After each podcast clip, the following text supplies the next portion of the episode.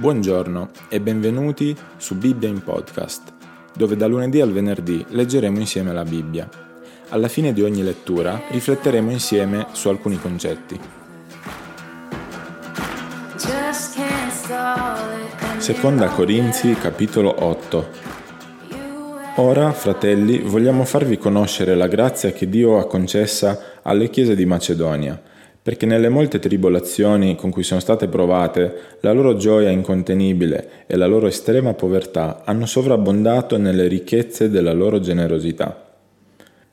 Infatti io ne rendo testimonianza, hanno dato volentieri secondo i loro mezzi, anzi oltre i loro mezzi, chiedendoci con molta insistenza il favore di partecipare alla sovvenzione destinata ai santi.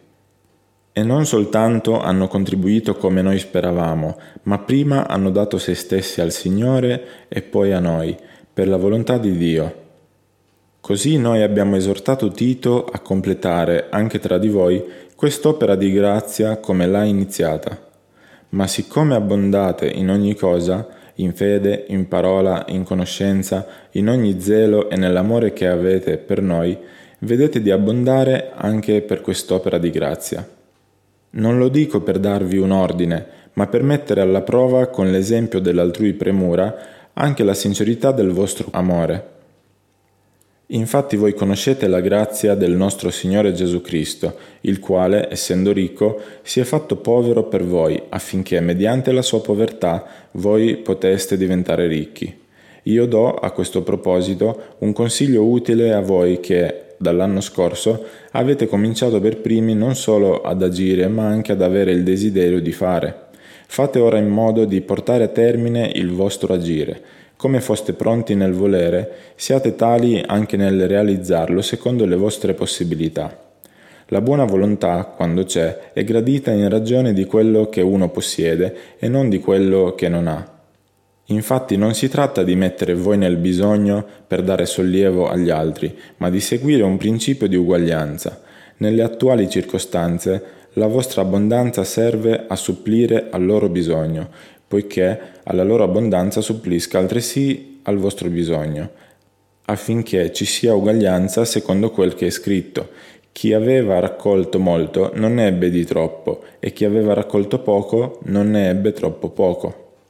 Ringraziato sia Dio, che ha messo in cuore a Tito lo stesso zelo per voi. Infatti Tito non solo ha accettato la nostra esortazione, ma mosso da zelo anche maggiore, si è spontaneamente messo in cammino per venire da voi. Insieme a lui abbiamo mandato il fratello il cui servizio nel Vangelo è apprezzato in tutte le chiese. Non solo, ma egli è anche stato scelto dalle chiese come nostro compagno di viaggio in quest'opera di grazia, da noi amministrata per la gloria del Signore stesso e per dimostrare la prontezza dell'animo nostro. Evitiamo così che qualcuno possa biasimarci per questa abbondante colletta che noi amministriamo, perché ci preoccupiamo di agire onestamente non solo davanti al Signore, ma anche di fronte agli uomini. E con loro abbiamo mandato quel nostro fratello del quale spesso e in molte circostanze abbiamo sperimentato lo zelo. Egli ora più zelante che mai per la grande fiducia che ha in voi. Quanto a Tito, egli è mio compagno e collaboratore in mezzo a voi.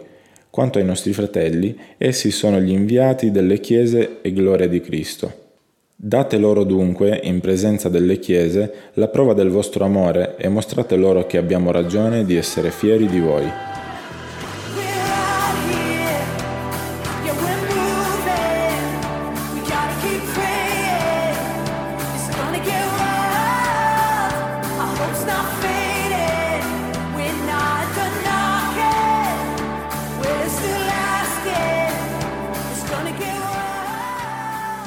Ci deve essere un ministero pratico nel dare, specialmente nel ricordare i poveri del gregge. Ora è ansioso di caricare questa responsabilità sui loro cuori. Nella prima epistola aveva scritto loro che la sua gloria era nel dare il Vangelo gratuitamente. Non prenderebbe nulla dai Corinzi per sé, ma vuole i loro doni per gli altri. Faceva una colletta per i santi poveri in Giudea e a Gerusalemme. Di questo scrive loro. Così i credenti gentili dovevano mostrare il loro apprezzamento per la benedizione che avevano ricevuto tramite gli ebrei, poiché la salvezza è degli ebrei.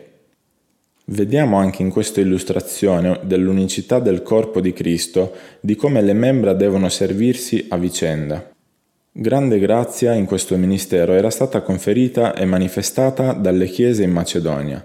Furono essi stessi colpiti da grande afflizione. Erano molto poveri, ma la loro profonda povertà non esauriva i loro doni. Donarono con gioia e abbondarono nelle ricchezze della liberalità. Questi poveri santi macedoni afflitti avevano persino pregato l'Apostolo con molta supplica di ricevere il dono dalle loro mani. E il segreto era che si erano dati prima al Signore. Tutto il resto era il deflusso di questa resa di sé. In tutto questo l'Apostolo si rallegrò grandemente e perciò esorta i Corinzi ad abbondare anche in questa grazia. Ma l'esempio più grande, che dovrebbe costringere e a dare abbondantemente, è il Signore Gesù stesso. Era ricco e si è fatto povero, proprio come lo erano i Corinzi, affinché attraverso la sua povertà possiate diventare ricchi.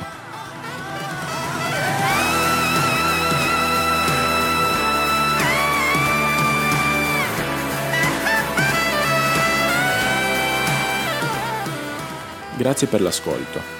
Io sono Paul e questa era Bibbia in Podcast.